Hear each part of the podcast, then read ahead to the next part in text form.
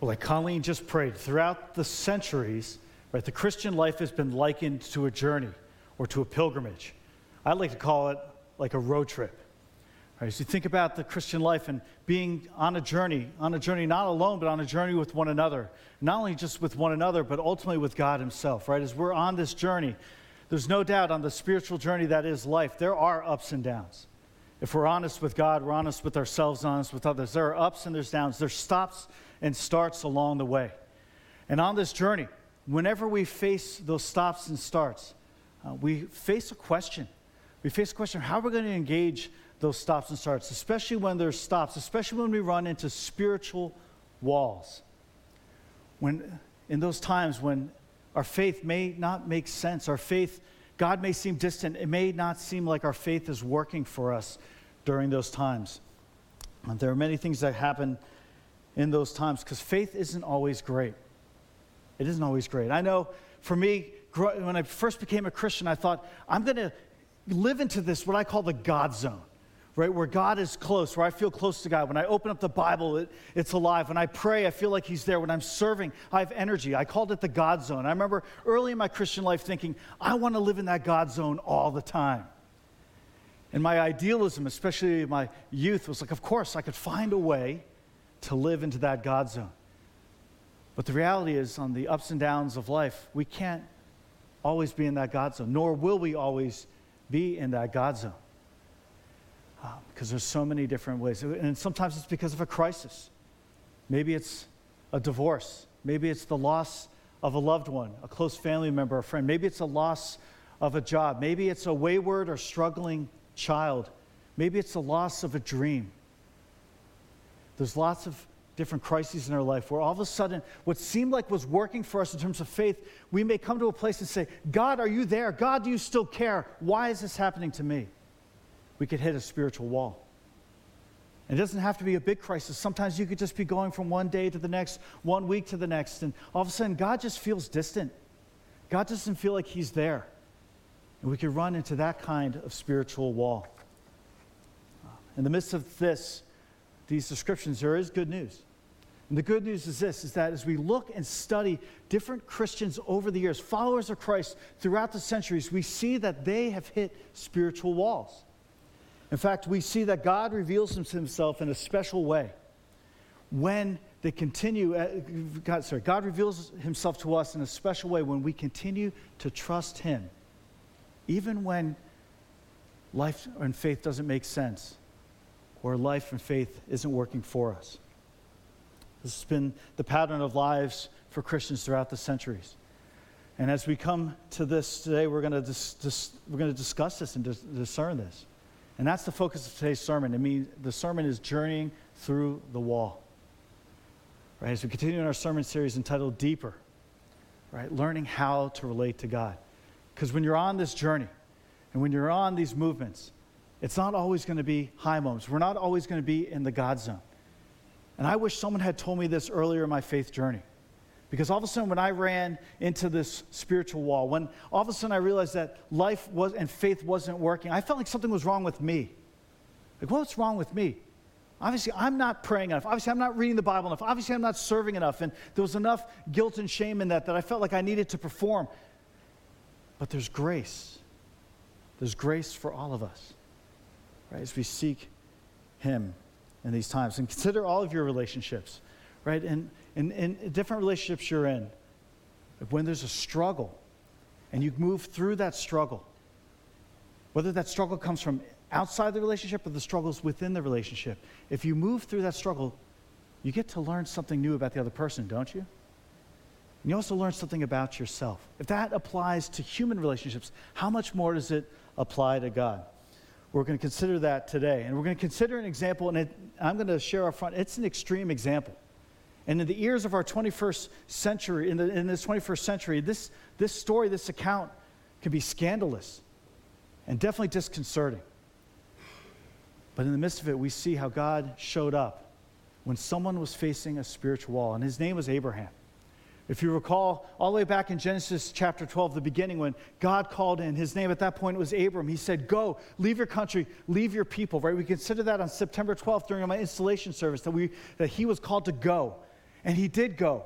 And eventually, God promised him that he would bless all nations through his offspring. But Abram encountered all kinds of spiritual walls. Right? All of a sudden, he wasn't able, he and his wife Sarai weren't able to have a child. There were other walls that he ran into. But God brought them through that. And eventually came to a point where they did have a child. Even in their old age, Sarah gave birth to Isaac. His name means laughter, right? And Isaac was born. And if at any time for Abraham in his spiritual journey, if he had thought he was in the God zone, it would have been then. Because, wow, look at this. His wife, right, 100 years old, having a child. Here's Isaac, the child of the promise. Now God was going to bless the nations through this child. Abraham would have been in the God zone. But then he ran into a spiritual wall, a significant wall, where things, life, God didn't make sense. And so we pick up this well known account in Genesis chapter 22. We're going to look at verses 1 through 14. And like we've done in prior weeks, the words aren't going to be up on the screen. I invite you to close your eyes and listen to this account. And I invite you to imagine being there, whether as Abraham or maybe as an observer. Listen to this and what Abraham experienced. Genesis 22, starting at verse 1. Sometime later, God tested Abraham he said to him, Abraham, here I am, he replied. Then God said, Take your son, your only son, whom you love, Isaac, and go to the region of Moriah. Sacrifice him there as a burnt offering on a mountain I will show you. Early the next morning, Abraham got up and loaded his donkey he took with him two of his servants and his son Isaac. When he had cut enough wood for the burnt offering, he set out for the place God had told him about. On the third day, Abraham looked up and he saw the place in the distance. He said to his servants, Stay here with the donkey while I and the boy go over there. We will worship, and then we will come back to you. Abraham took the wood for the burnt offering and placed it on his son Isaac, and he himself carried the fire and the knife. As the two of them went on together, Isaac spoke up and said to his father Abraham, Father, Yes, my son, Abraham replied. The fire and wood are here, Isaac said, but where is the lamb for the burnt offering? Abraham answered, God himself will provide the lamb for the burnt offering, my son. And the two of them went on together. When they reached the place God had told him about, Abraham built an altar there and arranged the wood on it. He bound his son Isaac and laid him on the altar on top of the wood. Then he reached out his hand, took the knife to slay his son. But the angel of the Lord called out to him from heaven Abraham, Abraham. Here I am, he replied. Do not lay a hand on the boy, he said. Do not do anything to him. Now I know that you fear God, because you have not withheld from me your son, your only son. Abraham looked up, and there in a thicket he saw a ram caught by its horns. He went over and took the ram and sacrificed it as a burnt offering instead of his son. So Abraham called that place, the Lord will provide. And to this day, he said, On the mountain of the Lord, it will be provided. I invite you to open up your eyes. Imagine being there. Now imagine being Abraham. As we hear this account, in the opening words, where we see sometime later, we read, God tested Abraham.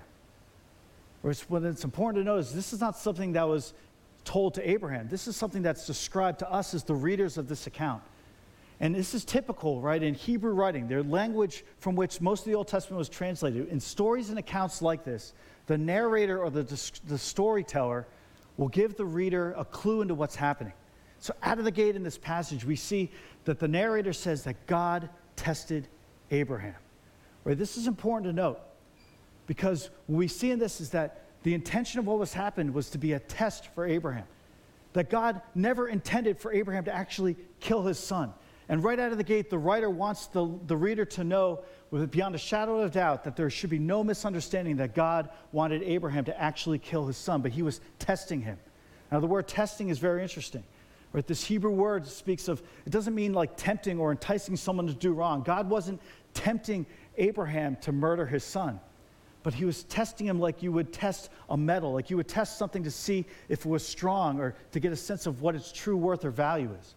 And so here, Abraham was testing, sorry, God was testing Abraham's faith to see if it was what he thought it was. And was Abraham to really be the one to carry forth through his son the blessing to the nations? And so we see what happens. He tested Abraham. And then we move on to verses 3 and 5, and you see how the, there's a buildup.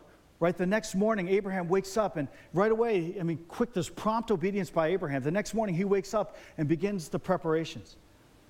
I wonder how well Abraham slept that night. If he slept at all.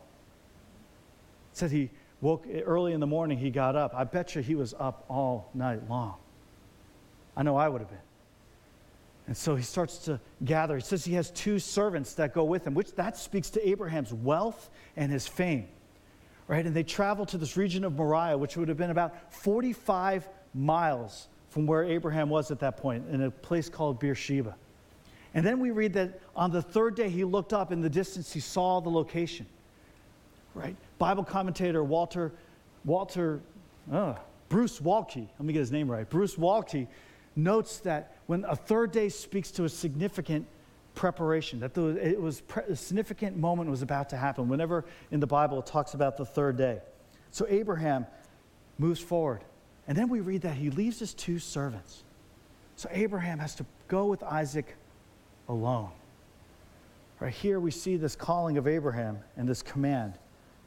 And, it's, and it gets more and more intense. Abraham gets right to the edge right to the edge of sacrificing his son. But God interrupts him and says, Abraham, Abraham, right? Two times speaking to the urgency. And the angel of the Lord stops Abraham from this unimaginable, unthinkable act of killing his son. And in that moment, God provides. Abraham looks up, and there in a thicket, he sees a ram. And God provides the sacrifice instead of his son. And in that moment, then Abraham, he creates, he calls that place, the Lord will provide. Here, it's as if he had a new understanding of God. That though God had provided for him in the future, here he clearly took a moment and said, The Lord will provide. In essence, it was a sense of revelation coming through this difficult time, this dark time, this wall. God provided for him. And so consider Abraham's experience, right? On the one hand, you have God's promise that through his son Isaac would be a blessing to the nations. But on the other hand, this command to go and sacrifice his son, these were seemingly irreconcilable. Abraham was facing, no doubt, a spiritual wall, but he journeyed through that wall. And how do you do it? Well, we get a better glimpse, if you will, a commentary on this in, in the New Testament book of Hebrews. In Hebrews chapter 11, verse 17 and 19, we read this By faith, Abraham when God tested him, offered Isaac as a sacrifice. He who had embraced the promises was about to sacrifice his one and only son, even though God had said to him, It is through Isaac that your offspring will be reckoned. Abraham reasoned that God could even raise the dead, and so, in a manner of speaking, he did receive Isaac back from death. Right, we see in these verses in Hebrews that Abraham indeed was a person of deep faith, of, a person who trusted God. And he had embraced those promises, and even to the point that he had reasoned that Isaac had been brought back from the dead. But still, even if on his best days, for Abraham at that moment, he must have been thinking, Why, God? Why? What are you doing? Where is this leading? So, as we come to this outcome, again, we see as God helped Abraham journey through this dark stretch, through this wall, that there was a, a revelation, a deeper revelation of who God is, his very character. of God is the God who provides. Abraham now knew because of this intense, intense moment, he knew God more. He had a deeper relationship with him. In fact, Isaac did, no doubt, as well. And God was not going to let Abraham kill Isaac. So on his faith journey, we see that Abraham listened, he trusted, and he followed, even when it didn't make sense. Even at a point, it must have been where Abraham thought, Is this what I believe about God? Are you really who I think you are? I know I've prayed that prayer points when I've faced challenging times. I wonder what those prayers were like for Abraham. So, this is what can happen at the wall. If we journey through spiritual walls, we can receive a new experience of God. It may not be something we would ask for or want, but if we stick with God, if we stay with Him, if we trust Him, if we move through that stretch with God, on the other side, God can reveal something more significant about Himself. And we can learn how to relate to Him in a deeper way.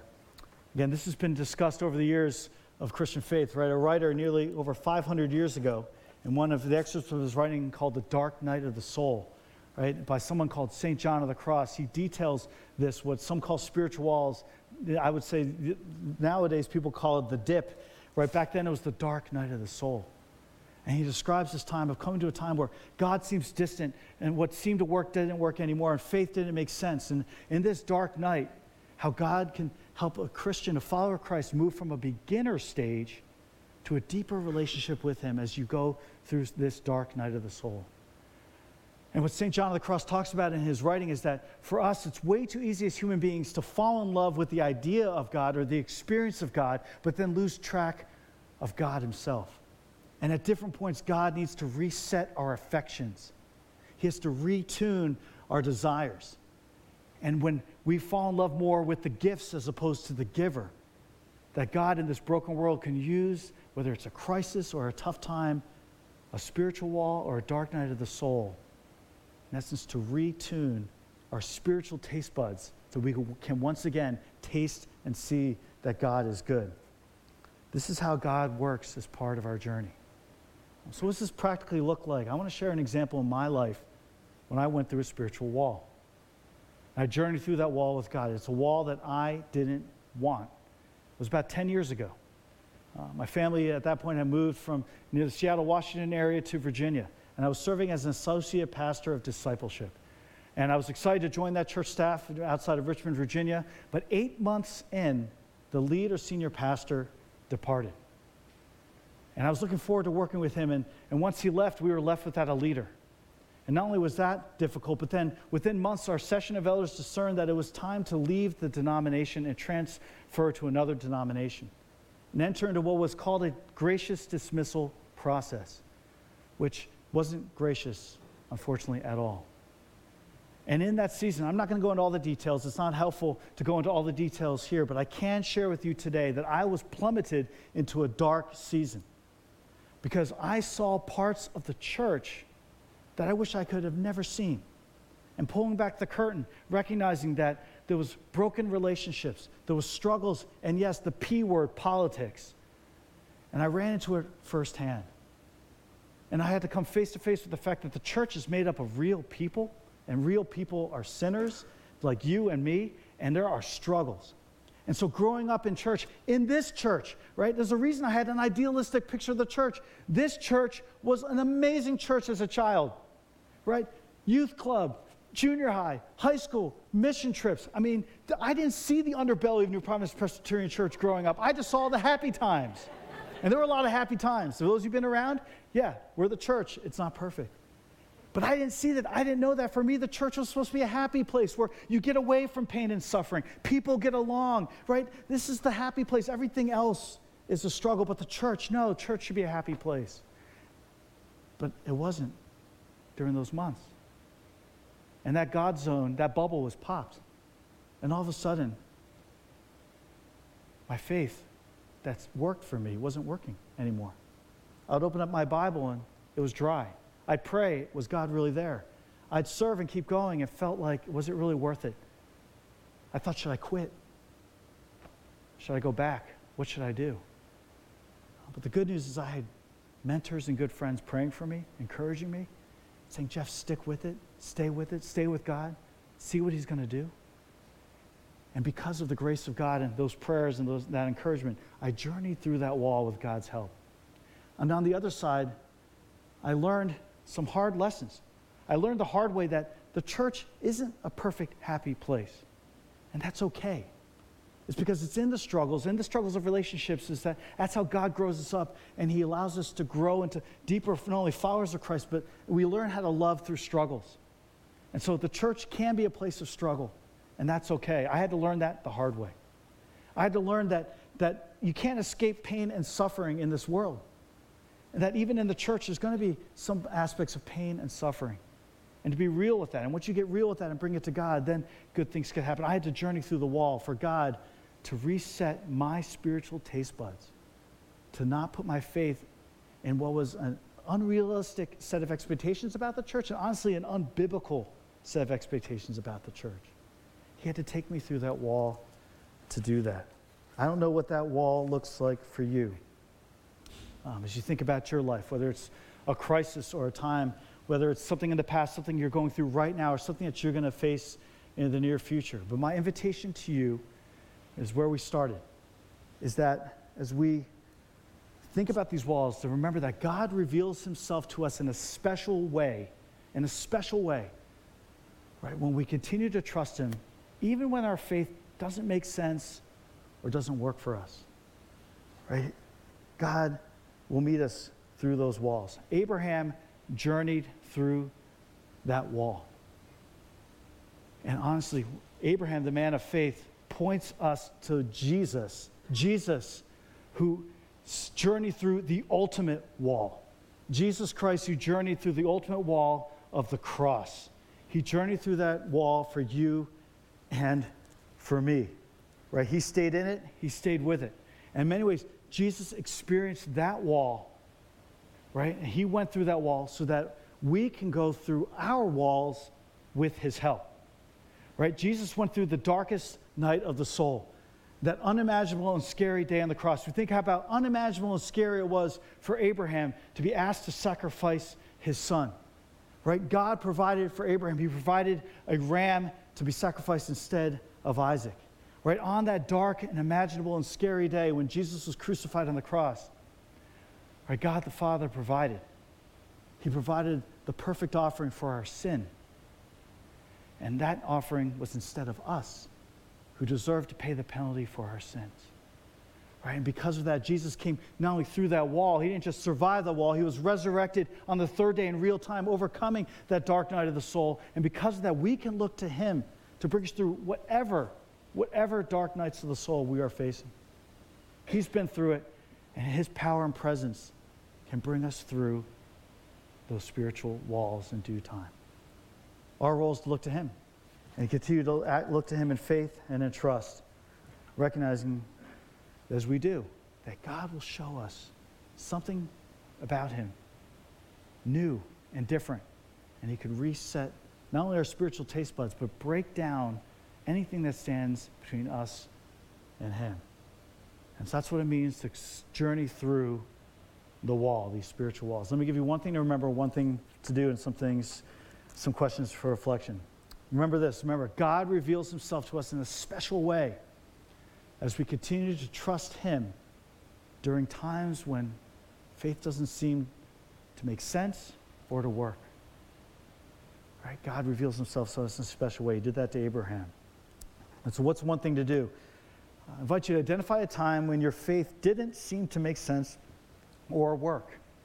And then ask God, what were you trying to show me about yourself in that experience or in that season? Now, I've started by looking back to say, is there something in the past where you could ask God that question? For some, this could be a painful experience. No, there's a lot of grace in this.